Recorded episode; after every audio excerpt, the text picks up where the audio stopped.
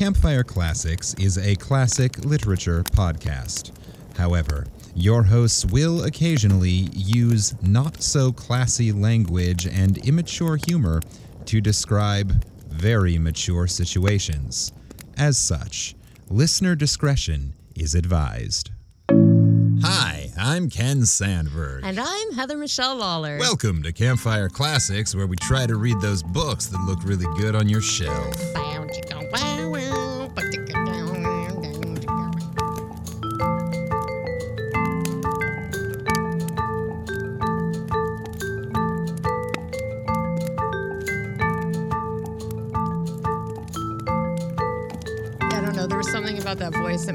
70s porn. all, all- all right. I mean, it was, as I was speaking, I found myself going, this is a little Troy McClure. yeah. So that could Yeah. be. Because I'm Hi, Troy, Troy McClure. McClure. you may remember me from such podcasts as a review of 1970s porn. there you go. yeah. Good day, everyone. How you doing? Welcome to Campfire Classics, a porn review show.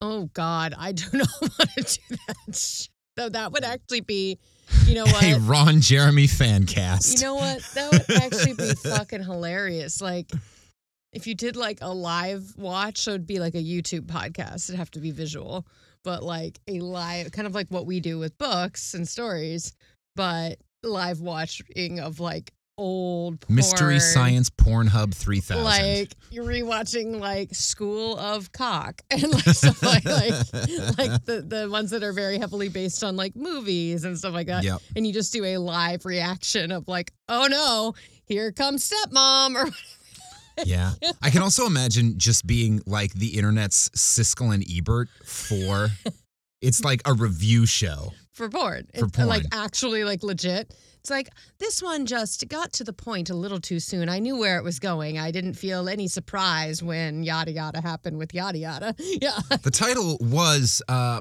a little a little bit of a spoiler as Debbie does indeed do Dallas. School of Cock disappointed. There was not nearly enough cock and much more meow. and entirely too much school. Uh, schooling. Uh, you'd think if they were at this level of their uh, their skill, they would be better at it. anyway, uh, that's not what we do here. Our but now I have a Evan weird Everhard really should have spent more time at the School of Cock. Evan Everhard. I don't know. That's probably Because someone's name, His realistically. pelvic thrusting was not up to par. Lord, Lord uh, was not up to par in the same way it was in Billy Madison Does America. Or no, it wasn't. No, Happy Gilmore. I tried to make it like par. Par, I'm- yeah. I'm done. Yeah, I. but now I have a really something good idea. something about tiger in the sack. Tiger Woods. Tiger Wood. Tiger Wood. Tiger's wood. Tiger's Wood. hey. There it is. There it is. We got there. Teamwork makes the dream work. Well, if you're Uh, interested in that, you should let us know. yeah. I Uh, don't think that's one your mom will listen to or watch. Though. Probably not. Probably not. So we now have waiting on fans to request it. We now have a porn review podcast and a rewatch podcast of um JP Patches. Oh yeah. Oh yeah. Yep. Waiting Which waiting I for a am request. fine that you not br- bring that up ever. um yeah so uh while i was thinking about um last week's show because Oh, a a listener brought it up um it occurred to me that so I did a little bit of a research into the history of Armenia and into the geography of Armenia. Do you know where it is? Historically speaking, it was sandwiched between Russia, the Ottoman Empire, and the Persian Empire. So you had these three, basically like Turkey, Russia, and Iran, like trying to dictatorships. and, trying like, to yeah. fight over it. So I found myself wondering if maybe the reason their folklore is all such a fucking mess is because they were trying to please all of their many and various different um, cultural influences and overlords or whatever. That could be. Um, that very well could be, or they're just um, smoking the good drugs to forget that they're being sandwiched between these three. Yeah. and so they're like, "Let's go to the Sun Child and the Dragon Child." Yeah, we had a lot of comments on last week's episode Yeah. of like, "What the damn hell was that?" Maybe, Much like maybe they just maybe they just thought they were only allowed one folk tale and they had to squeeze everything into that one. Well, that was like what uh, one of our listeners, Doug, mentioned. He was like, I guess in Armenia, you get one fairy tale and that's it. so you better get them all in there at once and then you're done. so, uh, yeah, thank you for the responses to that. It was a wild ride for us Yeah. as well. Um, but I think the responses have been pretty funny. Absolutely worth it. Yeah. Yeah. and hey, if you're a first time listener and if we're doing our job right, which we rarely are, every episode is somebody's first episode. Uh, go back and listen to last week and you'll understand the last minute and a half of this podcast. And the title of that episode was Safe Word Goat's Milk. Yeah. which will make more sense when you listen to it. So yeah, As we've stopped numbering the episodes at this point because we've had a lot. The- So yeah. we lost track, and there were a lot of like the special episodes with like the poo corner and stuff Yeah. like that. Episode number Uh, but episode number many far into the future, so we'll just Yeah. refer to them as by their title, which is Safe Word Goat's Milk. Go, Yeah. go check that shit out. Um, this week should be interesting. It'll be the longest I have spoken continuously since having my teeth removed. And Not true. You recorded last week's episode yes, after having your teeth removed. You did the reading. Oh, that's true. Okay. I was like, not true at all. We definitely Yep, recorded. We did. I know you we don't did, remember the first like 12 ish hours of after the surgery, but I was like, wow, if you don't remember the next day, we have to talk. Yeah.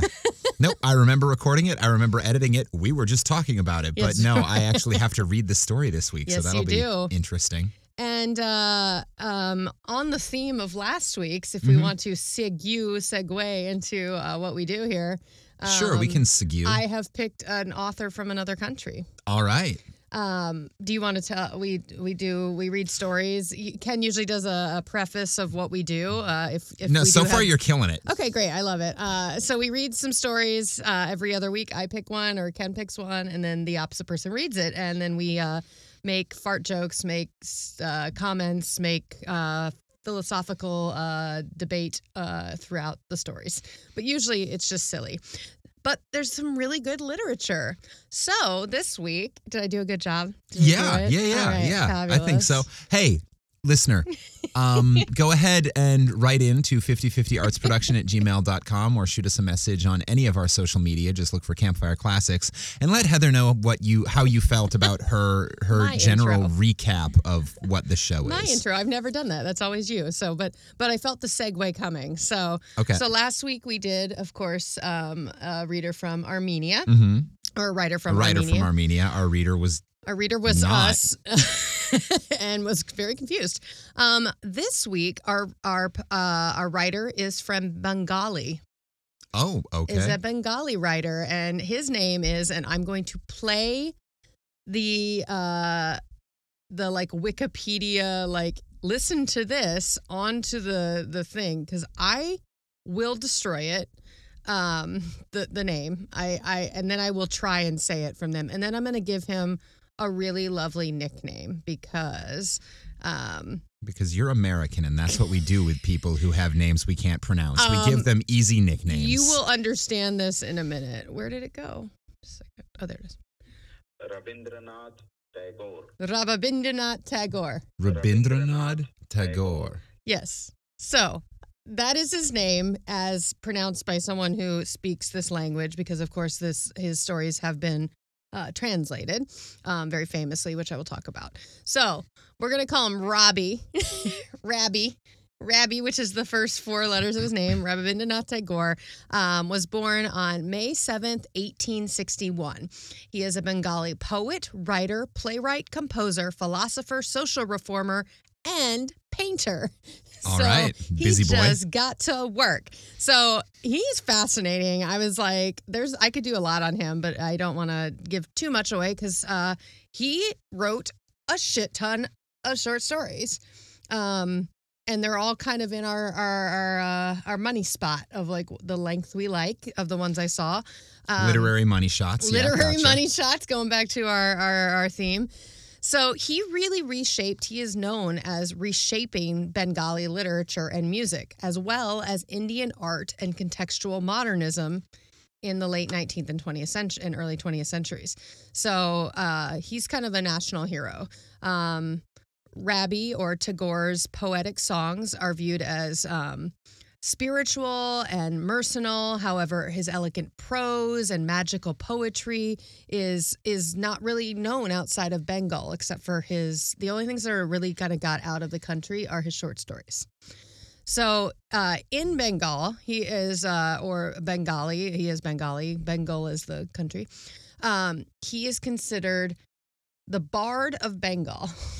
So, right. like on the level of Shakespeare. Um, he was born in Calcutta, and his ancestry roots go way back. But uh, skipping all the family stuff, he started writing when he was eight. And by the age of 16, so he had a very interesting childhood. Both of his parents were away a lot, and he was raised by servants. Now, Bengal um, or in India at this time were like heavily colonized by the British. And that also plays into him.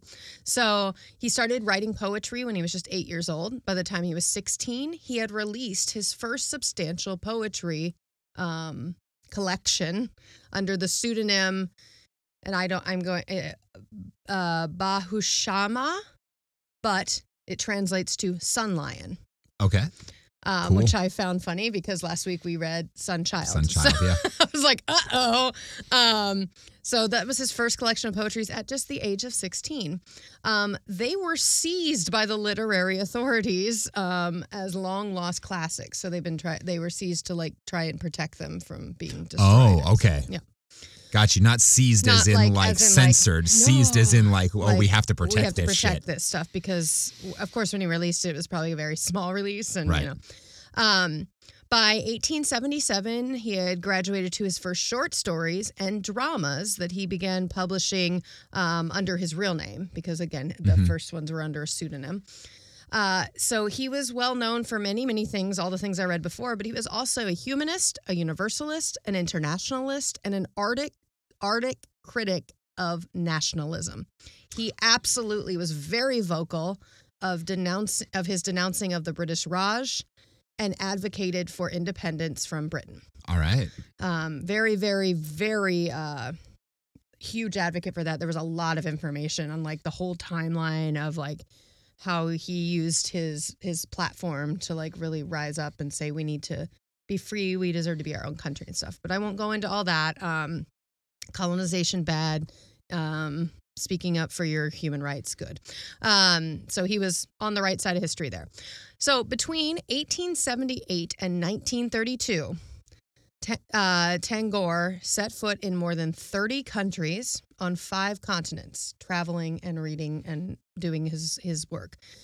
In 1912, he took uh, he uh, took a bunch of his translated works to England, where they gained attention from uh, a Gandhi protege, Charles F. Andrews.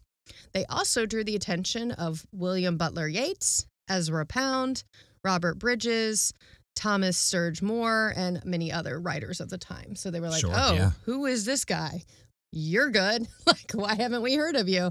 Um, so good for him. And uh, then in November of 1912, he got to tour the United States to uh, read his read his works. So mostly known for his poetry, he also wrote many other things, including um, novels. Uh, the the story we're going to read today was turned into a play. I will say that right now. Um, I know that. Uh, he wrote travelogues, uh, thousands of songs, and uh, his but his prose and short stories, as I said, were the highest regarded. Now he had two really cool things happen to him in his life. He was the first non-European to win the Nobel Prize in Literature. Oh, damn. Yep Cool. in 1913. So right after he had done all these tours of England and got all that attention and then went to the United States and, and got that attention, he was the very first non-European to win the Nobel Prize in literature, which I think is just amazing. But then here's a crazy fucking story that happened after he died. his Nobel Prize was stolen. So on March 25th, 2004, Tagore's Nobel Prize was stolen from the safety vault in the Vishta Bharati University, along with several uh, several other of his belongings. So on December 7th of 2004, the Swedish Academy decided to present two replica, replicas to Tagore's um, Nobel Prize. So they gave they made one of gold, which is the the standard, and then another of bronze, and they gave them both to the Vishta Bharati University. It inspired a fictional film called Noble Corps, which I'm interested in now. It's like a heist, like heisting of a, a Gonna fucking go steal a Nobel. Nobel Prize. Like what the fuck? Um, and then in 1916, a Bali singer named Pradip Barai um, accused of sh- was accused of sheltering the thieves and was arrested. So dot dot dot. That's all I had there. So I'm like, ooh, is this still an unsolved Oh. crime, or like, did this guy, is is he like, did he lead the authorities to who did it, or yeah, I kind of want to do more research. You know there, what we but- need? We need the help of Arsène Lupin. Ah, yes. So also, he received a knighthood from the British Crown. But given his stance on the British Crown, he said, "Fuck this," and he renounced his knighthood in response to. So he he he took it because at the like he was very outspoken about his against the British rule, but like you get something like that and it's not like it's hard to just say fuck you because like your family your friends and everything it's like but there was a huge massacre um, called the Jawala Ba massacre in 1919 and this was uh, when he wrote to Lord Chelmsford that quote the time has come when badges of honor make our shame glaring in the incredulous context of humiliation, and I, for my part, wish to stand shorn of all special distinctions by the side of those of my countrymen who, for their so called insignificance, are liable to suffer degradation not fit for human beings. And he said, Fuck your knighthood, take it back, and he renounced it. So um, that is a very brief intro to this this wonderful man. There was a lot of information on him, and I'm very intrigued. He passed away on August seventh of 1941. All right. So the story you will be reading today is from his most famous collection of short stories, and it is called "In the Middle of the Night."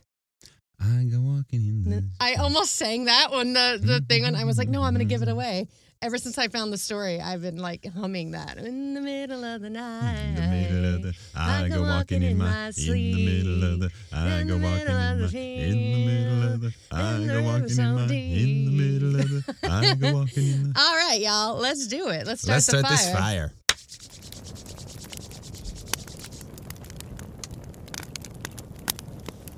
In the Middle of the Night by Rabindranath Tagore. Doctor! Doctor! Someone pestering me. In the middle of the night, I open my eyes to see our local Zamindar Dakshin. Oh, Jesus. There are a few Indian names. I did warn you. They're not like prevalent, and again, you can give him do a nickname. And get yes, give Gonna it, do my yeah. best. I open my eyes to see our local Zamindar. Nope. What the fuck's a Zamindar? What is a zamindar? Dunno. I'm gonna look it up. All right. I'm assuming it's like a. uh, I'm not gonna make assumptions. Zamindar, a landowner, especially one who leases his land to tenant farmers. Landlord. Oh, landlord. I love that this is a translated, uh, um, but he didn't translate that. It's very specific. I like it. Cool. Great. I open my eyes to see our local Zamindar, Dakshinacharan Babu. I scrambled to my feet, dragged out my broken backed armchair for him, sat him down, and looked anxiously into his face. It was half past two by my watch. That's too late. That's too. It's like go to sleep. Yep. his face was pale, and his eyes were staring as he spoke. The same trouble again tonight. Your medicine hasn't worked. Perhaps you've been drinking again, I said hesitantly. The medicine doesn't work when you pair it with alcohol, dude. I told you. Come on. He flared up. You're quite wrong there. It isn't drink. Unless I tell you the whole story from beginning to end, you'll never know the reason. The small tin kerosene lamp on the shelf was guttering. I raised the wick. It shone a little more brightly and made lots of smoke. I tucked up my dhoti and sat cross legged on a packing case covered with newspaper. Babu began. You don't find many housewives like my first wife, but I was young then and susceptible and always immersed in poetry, so undiluted housewiffery didn't appeal to me much. Those lines of Kalidasa kept coming to me. A wife is a counselor, friend, and lover. In the fine arts, it is a joy to teach her. But I didn't get much joy in my efforts to teach my wife, and if I tried to address her in terms of a lover, she would burst out laughing. like Indra's elephant floundering in the Ganges, the finest gems of poetry and fondest endearments were swept away instantly by her laughter. She was marvelously good at laughing. She's like, dude, stop mansplaining to me in your poetry. Like, just tell me what you fucking want. Yep. She's like, you're not as good at this as you think you are, honey. like, she's like, I'm smarter than you. Four years went by, and then I fell terribly ill. I had boils on my lips. Ugh. I was delirious with fever. I was fighting for my life. No one thought I would survive. Things got so far that the doctor gave me up for lost. But then a relative of mine brought a monk from somewhere. He gave me a root mixed with ghee, and whether through the power of this medicine or through fate, I recovered. He brought the witch doctor to fix you up real good. Dum, dum, dum, dum. He's like, where did this guy come from? He just gave me some mixed root. That sounds like some fucking witchery if I've ever heard it. From this witch to one another. While I was ill, my wife didn't rest for a minute. Death's envoys gathered at the door for those few days, and a feeble woman fought them continuously with mere human strength and the utmost power of feeling. She seemed to clutch and press my unworthy life to her breast as if it were a child, giving all her love and care. She didn't eat or sleep. She had no thought for anything else in the world. Like a vanquished tiger, death dropped me from its jaws and went away. But as he went, he dealt my wife a heavy blow with his paw. She was pregnant at the time, and after a short time gave birth to a dead baby. Oh no! It's like he like it's very uh that's very um like the thing that happened with Daenerys and like the the witch the witch doctor came in and like saved him, but like that you have to The cost of a life sacrifice life. something. Yeah. Oh my gosh, that's so sad. Various complicated illnesses began after that. I had to look after her. This used to embarrass her. What are you doing? She would say. What will people think? Don't keep coming in and out of my room like this all the time. Oh, I like this woman. She's a badass. She's like so as far as I can tell. She seems very smart. She was very caring when he was sick, and then she lost someone, and she's like, "Don't fuss over me. I'm okay. Like we'll figure it out." Yeah, although also clearly this guy is trying to figure it out. Yes. He's caring for her. Yes. They seem to have a good relationship. Even though she she loves laughing. he tries to be romantic and she laughs at him, but That's you know precious. that's their that's their thing. At night, when she was feverish, I tried to fan her by pretending I was fanning myself. A tug of war for the fan would ensue. If sometimes my nursing took me 10 minutes past my meal time, I had to beg and coax her to accept it. The slightest attention seemed to do more harm than good. She would say, It's not right for a man to do all this. I dare say you've seen our house at Baranagar. There's a garden in front, between the house and the Ganges. On the south side of the house, just beneath our bedroom, my wife enclosed a small plot with a henna hedge and made a garden of her own. Out of all the garden, that plot was the most unostentatious and natural.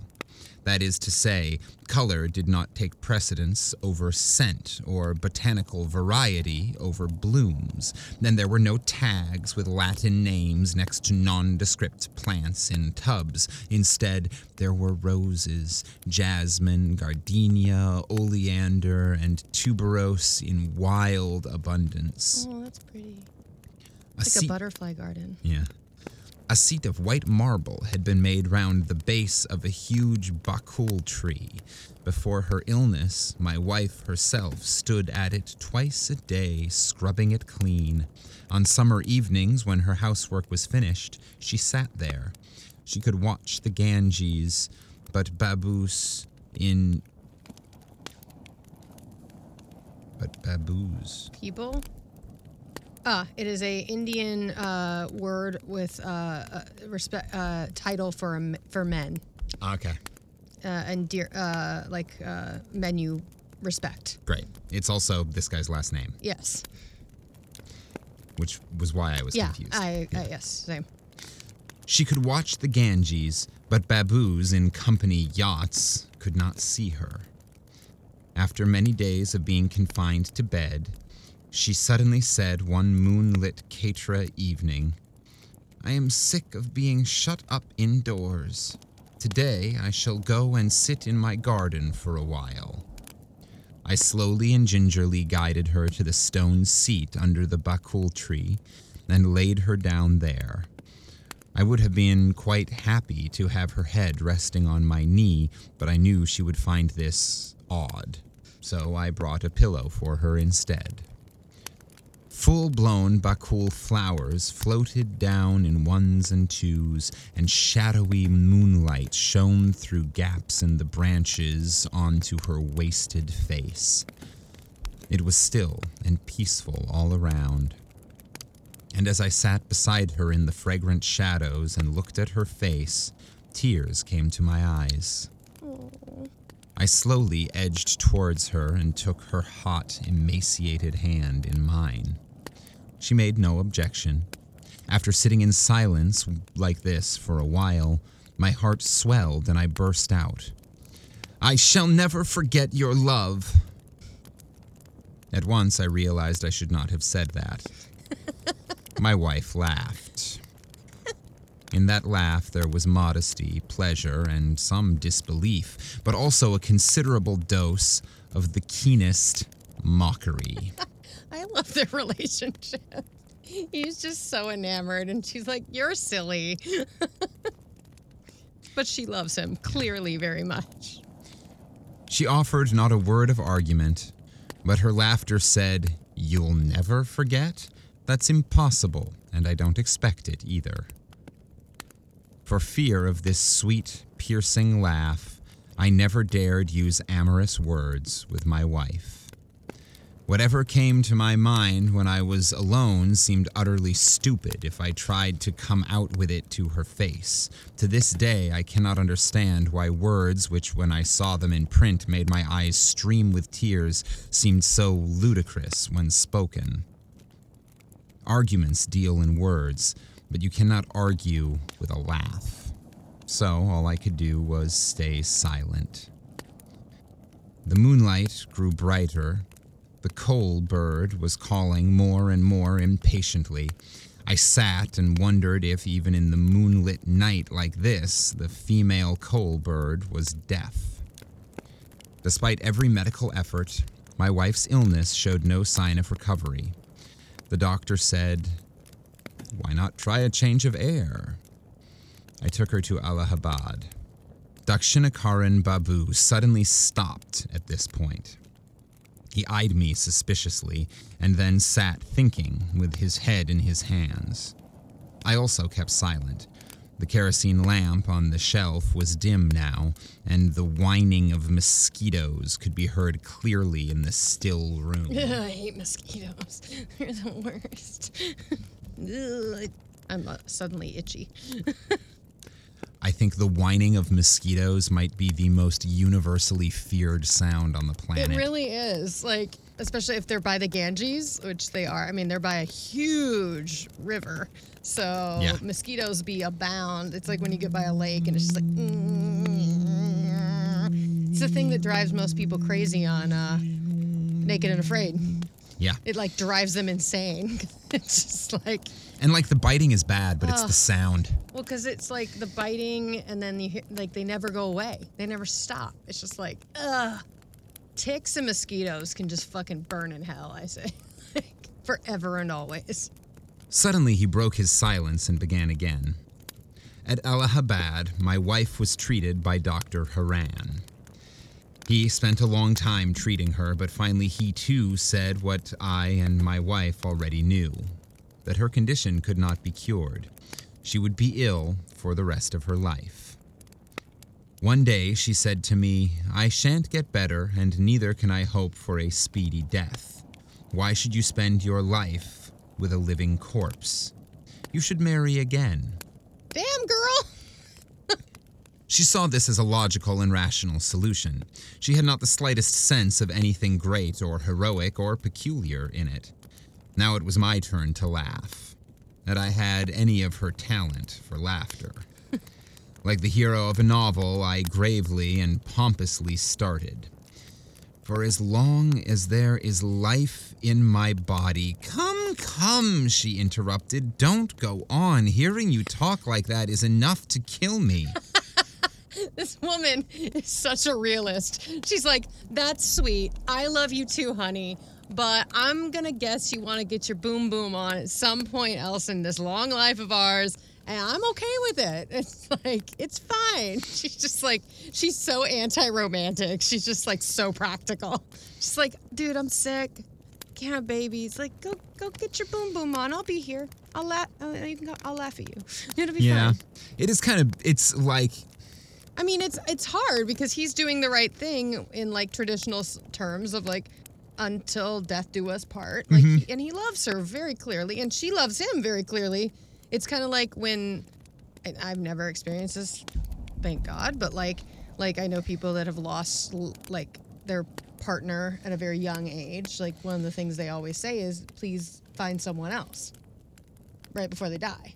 Like they're like, I don't want you to be alone for the rest of your life. And like that I can't even imagine like having that thought, but Yeah. like you have that moment if you truly love that other person, you know you're going to be gone and in a way she is gone because she's like terminally ill and not present and so she's being she's being very uh progressive isn't the word, but very practical in Yeah. like being like, look, um this isn't fair to either of us that you have to dote on me and I can't be your partner anymore. It's, it's not a partnership anymore. It's now a yeah, but, But- like she was already acting that way before she was sick, right? Like he'd try to be nice to her and she would like brush him off. She's just anti-romantic. Like, have there's a. I'm trying to like. There's a character. Oh, it's us. It's of course it is. It's an episode of Sex in the City, um, when like the the Russian guy that uh, Mikhail Baryshnikov, he like when he's like courting her, courting Carrie, he's like speaking in like romantic terms, and she's just like, it's too much. She's like, this is just not how Americans talk, man.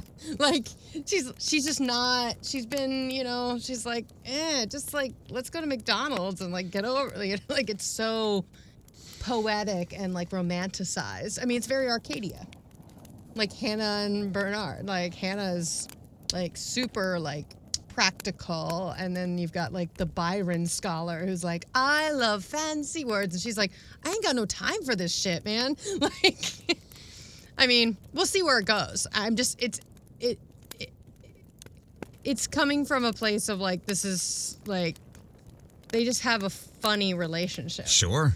Like I think it's really interesting that you are so drastically on her side. Oh. And I'm going, yo, your husband is just trying to make sense of his life. Let him Yeah. finish his fucking sentence. Well, yes, yes. I mean, she clearly is like the aggressor in this relationship.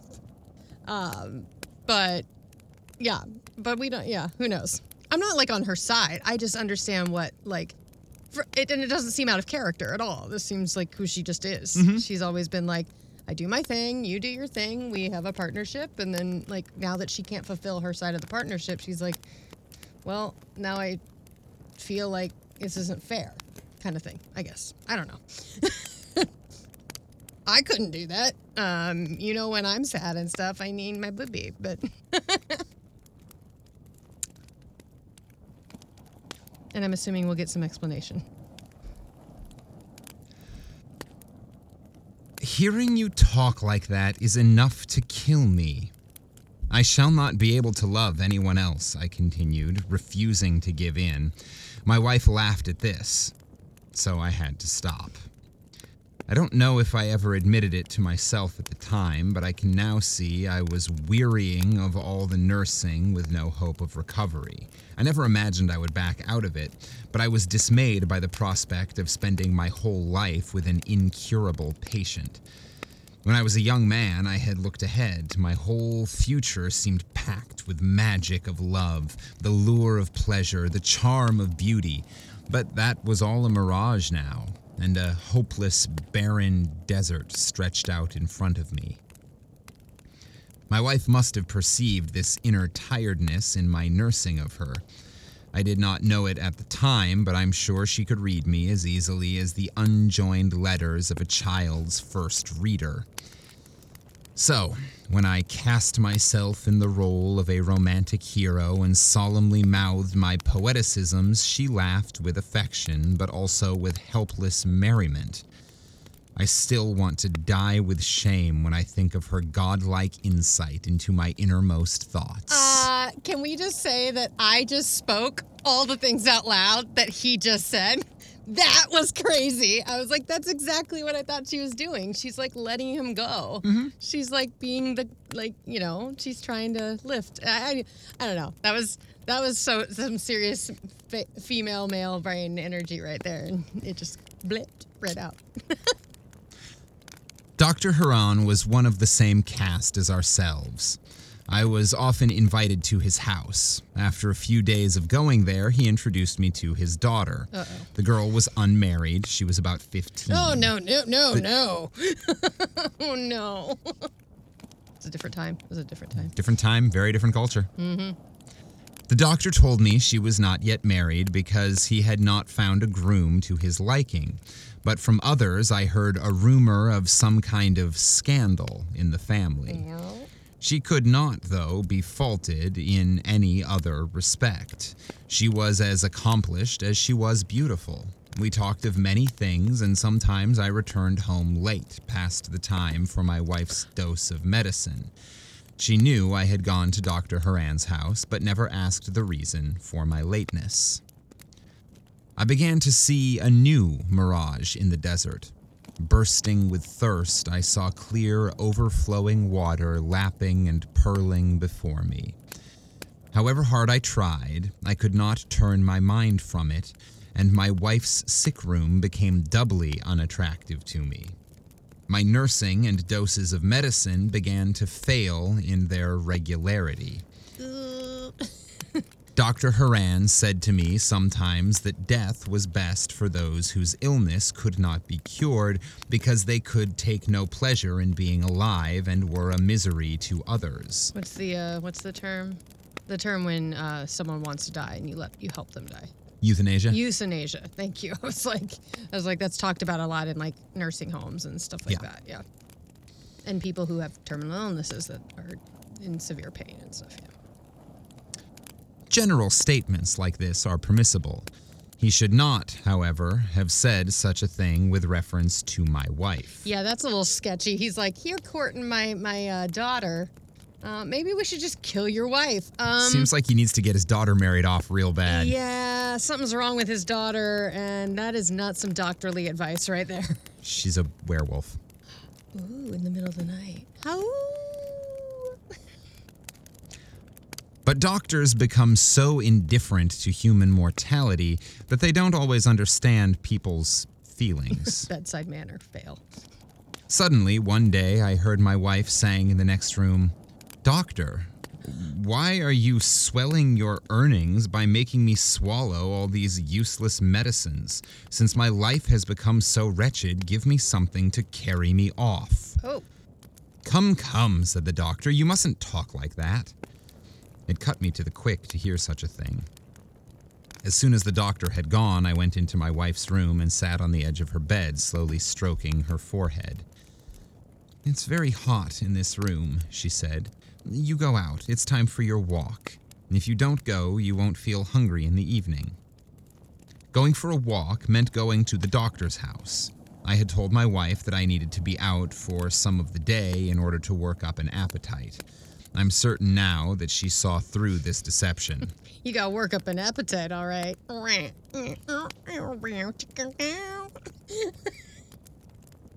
Just bring it full circle. The porn in the middle of the night left some things to be desired.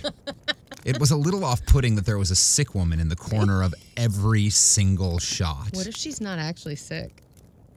What if she likes that he leaves and she's She's a it- werewolf.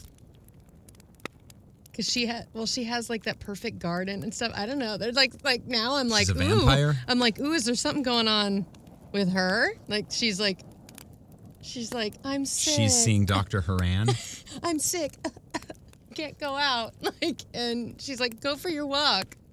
I don't know. I now now I have a. I feel like a twist is coming, but we'll see. I was stupid, so I thought she was stupid too. Is that what it says? It does. Yeah. See, and I thought she was stupid too. Oh. Yeah, I'm certain now that she Yep. saw through this deception. I was stupid, so I thought she was stupid too. There we go. I love it. Dakshina was silent again after this, with his head in his hands.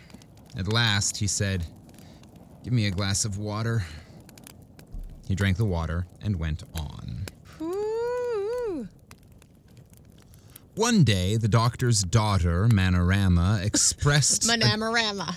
Do, do, do, do, do. Manamarama. Do, do, do, do. Manamarama. Do, do, do, do, do, do, do, do, do. There's no way you didn't hear that when you said that. Manamarama. Not making fun of her name. It's a very pretty name, but the Muppets. I actually heard panorama. Oh, okay.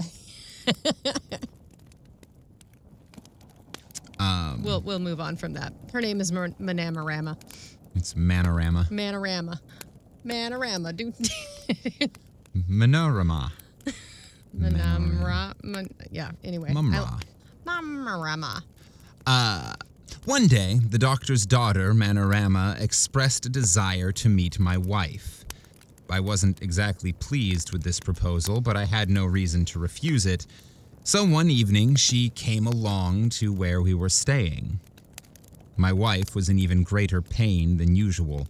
On days when the pain was bad, she would lie totally still and silent. Only when she clenched her fist or looked blue in the face could one tell what agony she was in. There was no movement at all in the room that evening. I sat quietly on the edge of the bed. Maybe she had no strength to tell me to go for my walk, or maybe she wanted me to stay with her at a time of such suffering. The kerosene light was by the door, in case it hurt her eyes. All that could be heard in the hushed darkness was a heavy sigh from my wife whenever the pain abated.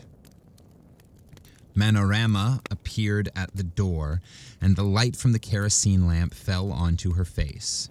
She lingered in the doorway, making out nothing at first in the mixture of light and dark. My wife started and clutched my hand. Who's she? she said. Frightened in her weakened state by the sight of an unknown person, she muttered two or three times, Who's she? Who's she? Who is she? Like a fool, I first replied, I don't know. That's not what you say. It's like now she thinks she's seeing things, or there's a stranger in their house. Yeah, that's like Not the not the every response. shade of the wrong response. I don't know. So considering you told her to come to meet your wife. yeah, Like, I don't know. Wow. like weird flex, dude. It's like he chickened out the last minute to introduce Who's that? them. Huh? Uh, I don't know. Like, what the Like a fool, I first replied, I don't know, but something seemed to lash me like a whip as I spoke, and I quickly said, Oh, she's Dr. Haran's daughter. My wife looked up at me. I couldn't bring myself to look at her. Then she murmured to the visitor, Come in, and to me, Hold up the light. Manorama came in and sat down. She talked with my wife for a bit. Then the doctor appeared. He had brought two bottles with him from his dispensary. He showed them to my wife and said, You should rub on the lotion in the blue bottle and take the other by mouth. Make sure you don't mix them up, for the massage lotion is very poisonous. Oh no. Warning me to be very careful, he put the bottles on the bedside table, and as he said goodbye, he called his daughter to come with him. Why can't I stay, father? she said. There's no other woman to help with the nursing. No, no, please don't trouble yourself, said my wife in alarm. We have an old servant. She looks after me like a mother. How good your wife is, said the doctor with a laugh. She's nursed others for so long she can't stand anyone nursing her. She doesn't like to be da- like poured over. As the doctor turned to leave with his daughter, my wife said, Dr. Haran, my husband has been sitting in this closed room for too long. Take him out with you. Come, said the doctor to me. Come with us and walk by the river. Oh no. I did not demur for long. As we left, the doctor once again warned my wife about the two bottles. I ate at the doctor's house that night. It was late when I returned, and my wife was tossing and turning. Stabbed with remorse, I asked, Is the pain worse? She stared at me, speechlessly, too choked to reply. I ran to fetch the doctor again. For a long time, the doctor could not make out what was wrong. Eventually, he asked, Is the pain worse? Why not rub on the lotion? He picked up the bottle from the table and, finding it empty, asked, Did you drink this medicine by mistake? By a silent nod, my wife answered that she had. She didn't do that by mistake. Nope. The doctor immediately rushed back to his house in a tonga to fetch a stomach pump. I fell half senseless on my wife's bed. Then, like a mother soothing a child, she pulled my head on her breast and, by a touch of her hands, tried to convey what she felt. By the sad touch of her hands, she assured me again and again don't grieve, it's for the best. You'll be happy, and that makes me die happily. When the doctor returned, my wife's torments were over. Okay, she wasn't faking it. There was no twist. Complaining of the heat, Dakshinacharan took another drink of water. Then he stepped outside and walked up and down the veranda a few times before coming in to sit down again. He did not seem to want to go on talking. It was as though I myself was extracting the words from him by a kind of sorcery. He began again. I married Manorama and returned to Bengal. She had married me with her father's permission, but whenever I spoke affectionately to her, whenever I tried to win her with loving words, she remained solemn and unsmiling. There were misgivings, perhaps, at the back of her mind that I didn't quite fathom. It was at this time that my drinking got out of hand. Oh no. One evening in early autumn, I was walking with Manorama in our garden at Baranagar. It was eerily dark. There was no sound even of birds fluttering their wings in their nest, just the rustling of shadowy jhau bushes on either side as we walked. Feeling tired, Manorama reached the white stone seat at the base of the bakul tree and lay down with her head on her arms. I sat down next to her. The darkness was even denser there, though the bits of sky that were visible were covered with stars. The crickets under the trees were stitching, as it were, a narrow border of sound along the edge of the robe of silence that had slipped down from the sky. I had been drinking that afternoon, and my mind was in a fluid, maudlin state. As the darkness pressed my eyes, the shadowy shape of my wife's languid body, the dim pallor of her loose sari stirred me with inexorable passion. But she seemed like a shadow herself, impossible to hold in my arms. Suddenly, the darkness over the bushes seemed to catch fire. A thin yellow crescent moon climbed slowly into the sky above the trees lighting the face of the woman slumped in her white sari on the white stone seat. I could hold back no longer. I moved and clasped her hand and said, Manorama, you don't believe me, but I do love you. I shall never be able to forget you. I winced in alarm at my own words, remembering I had once spoken the very same way to someone else.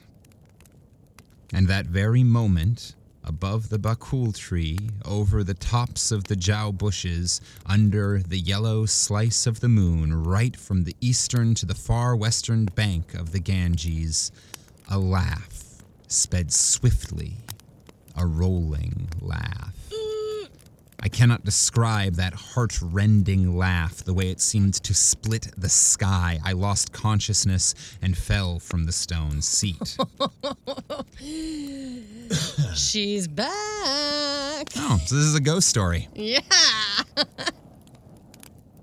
When I came round, I found I was lying on my bed indoors. My wife was saying, Why did you pass out like that? Didn't you hear? I replied, trembling. Didn't you hear that laughter, the way it filled the sky? Laughter, you call it? said my wife, laughing herself. A huge flock of birds flew past. I heard the noise of their wings. Do you get frightened by so little? Oh, In the light of day, I could understand that it was indeed a flock of birds in flight, ducks from the north, coming to feed on the river sandbanks. But by the evening, I could not believe that anymore. I felt that loud laughter was lying in wait to fill the darkness. At the slightest opportunity, it would burst out, splitting the dark and enveloping the sky. Things reached such a pitch that after dusk each day, I was frightened even to speak to Manorama. Oh, so we don't know if it's a ghost story or if he's just haunted, or both. like haunted by memories. Right, right, right. But is he Well- literally haunted, or is he like now? So here's the thing if it's a literal haunting, then this ghost is just a fucking dick. I mean, she was kind of a dick during life. She would just Right. laugh at him when he'd say stupid things. Not Right. stupid things, nice things, but like. Right, but that's because it wasn't what she wanted to hear, right? So if well, I think it made her uncomfortable. Right, right, right. So now, if after saying you should go find someone else and then killing herself, she has decided she is going to laugh at him from the beyond every time he says something romantic to his new wife. That's no longer uncomfortable. That's fucking spiteful. That's hilarious.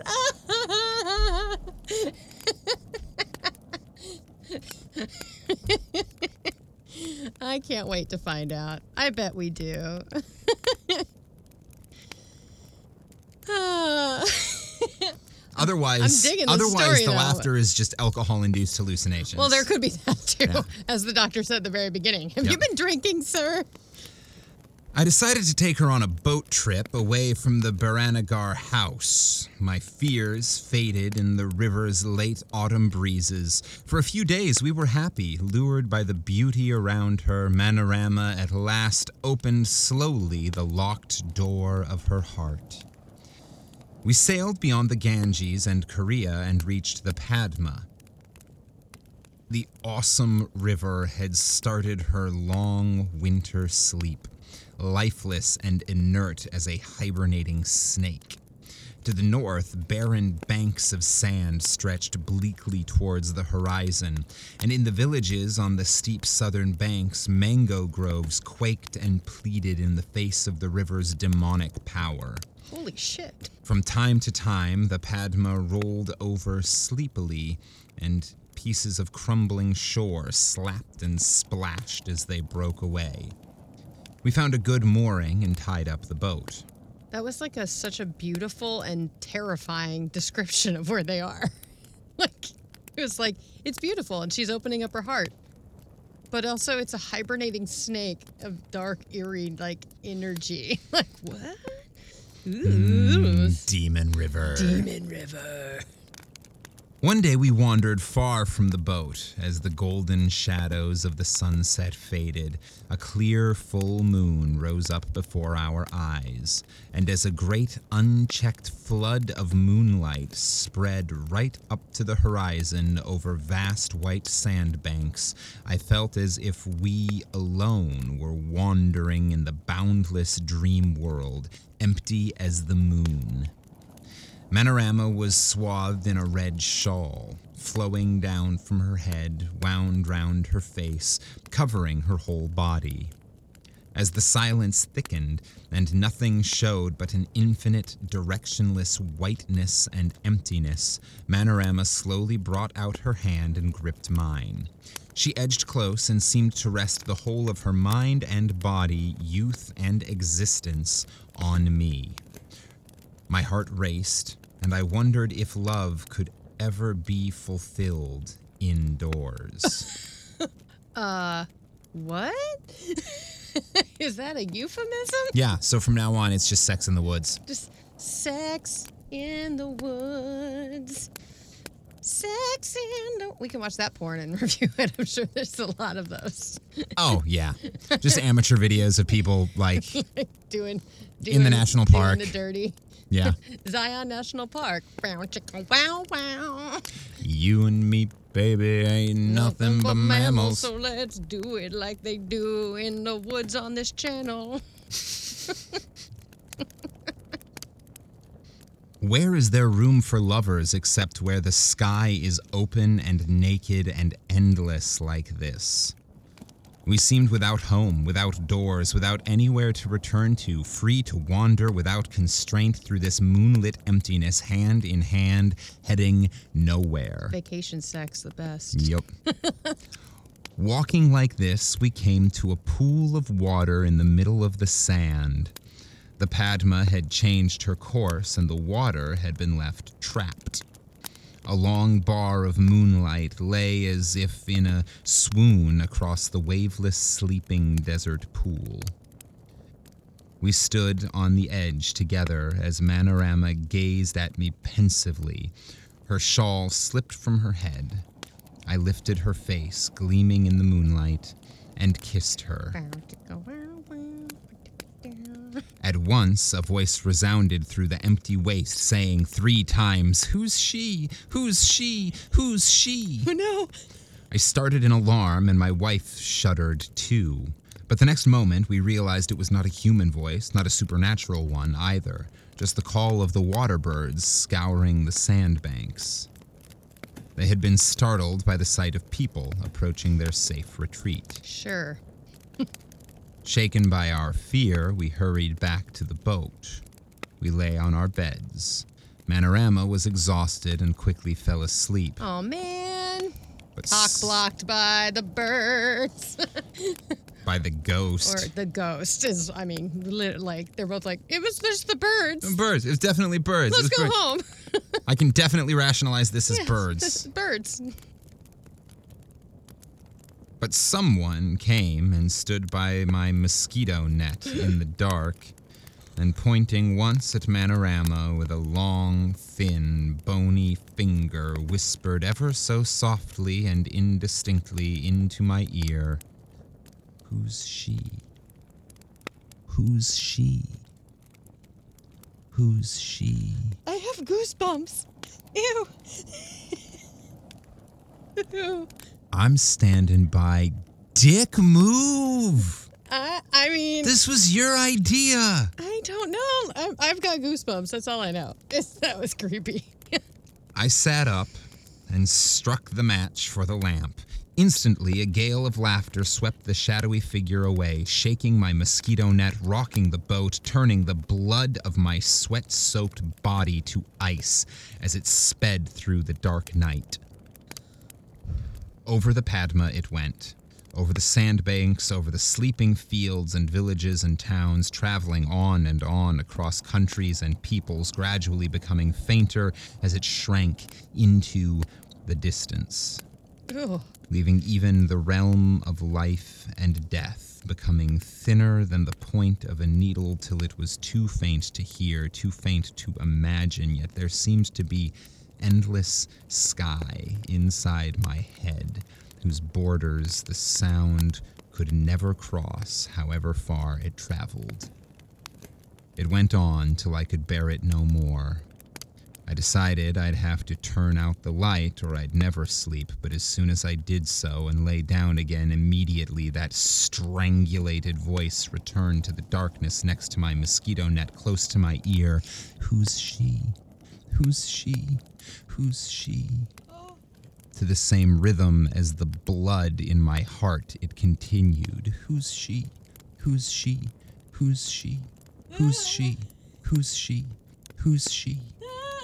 In the depth of the night, on that silent boat, my round clock seemed to come to life too, its hands pointing from the shelf at Manorama and saying with its tick tock, Who's she? Who's she? Who's she? Who's she? Who's she? Who's she? Dakshinacharan Babu had turned yellow as he spoke, and his voice was hoarse. Drink some more water, I said, touching him. My kerosene lamp guttered and went out. I noticed that it was getting light outside. The crows were cawing, magpie robins were whistling, an ox cart creaked past on the road in front of my house. Dakshinacharan's expression changed. There was no sign of fear anymore. He seemed ashamed that the sorcery of the night and the frenzy of his imaginary fears had made him tell me so much. I felt that he blamed it on me. Without a single civil word, he abruptly rose and left the house. The next night, halfway through, there was a knocking at my door again, and the sound of, Doctor! Doctor! The end. Ew! Ah! oh my god! Oh, he ain't ever gonna sleep again. Nope. No. You just got to become nocturnal. Yeah, he just needs to sleep during the day. He Yep. seems like he's fine during the day, and then like Yeah. yeah, Nap during the day. just gotta get a third the, the third shift. Get a third shift job. We don't know what he does for a living, do we? No, no. Yeah. So maybe he- that's not an option. I mean, I don't think there were like I think when you're in a caste system like this, you kind of get told what you're to be. But um, Yeah. unfortunately, but uh, Well, if you're professionally rich, then just then sleep during the day. now you sleep during the day.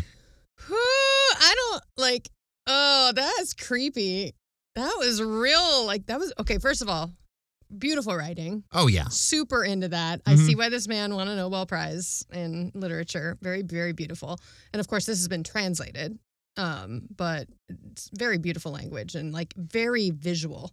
Like I could see that whole Oh story yes, yes, yes, yes. Yeah. without being like overtly like descriptive. Mhm. It was like to the point description moving on. So it was like very active but very visual at the same time, which I loved. But whew, that that took some turns. I didn't know it was a ghost story. so there are two options. Either it's a ghost story, it's or it's a story about a guy who went crazy. Like or Right. guilt. So like, or guilt if- or whatever. uh, If it's a ghost story, then the ghost of his ex- ex-wife Is is, needlessly vindictive. yeah. uh, because the whole thing was her move on. idea and now she's haunting him over it. Yeah. So that like who you going to call? Uh Ghostbusters. Absolutely. also the, the way he said he sounds like he blames the doctor because the doctor is the one that brought that poisonous lotion and left it and was like don't drink because he he had Is it the same doctor though?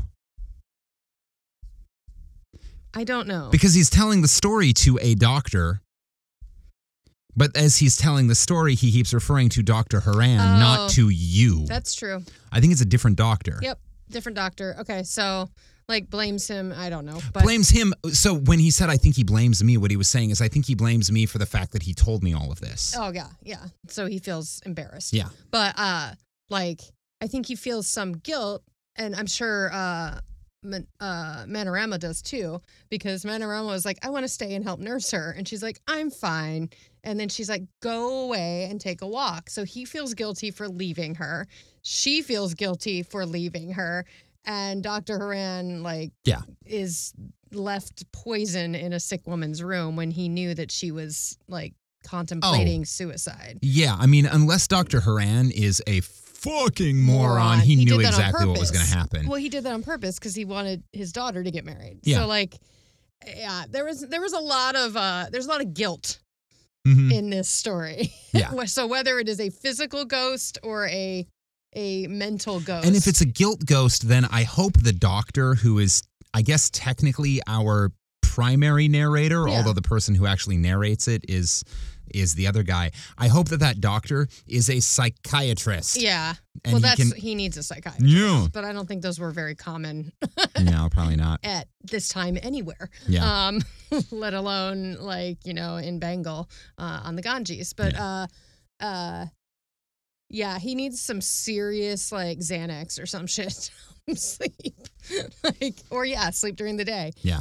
But really good story. I'm that yeah that that went on that went on a ride. That was like a roller coaster, and I had straight up goosebumps for like a page and a half of that. That was who's she? Who's she? Who's she? Who's she? Who's she? Who's she? I feel like it's uh fun that we're going to Macker's tonight because Yeah. it's like ghost story and ghost story. Hey, listener, what did you think of that one? Uh, here's the important question: Do you think that that was a Mm. um, uh, M.R. James style ghost story, or do you think that it was more of a like, like Virginia Woolf. Chekhov style tale of insanity and depression? yeah. Chekhov's not the best. No, I, I would say like more like uh, uh Who- One of those Russian, uh, like Charlotte, uh, the- not Charlotte Gilman. Uh, oh, D- Dostoevsky. Or yeah, something? Dostoevsky, Yeah. something like that. yeah, where it's like uh, a mental Yeah, mental ghost. Yeah, yeah. I don't know. What do you think? What do you think? What do you think? Is he haunted or Is he haunted? nuts? Is he haunted or is he haunted? Yeah. Like, I mean, that's what when I said that like earlier, I was like, yeah, I mean, like, is there a physical ghost or is he just haunted by the last words he heard from his wife? You know, like haunted. Um, yeah. Wow. That that was a good one. And while you're at it, uh, what would you entitle the porn where there's a creepy ass ghost in the corner?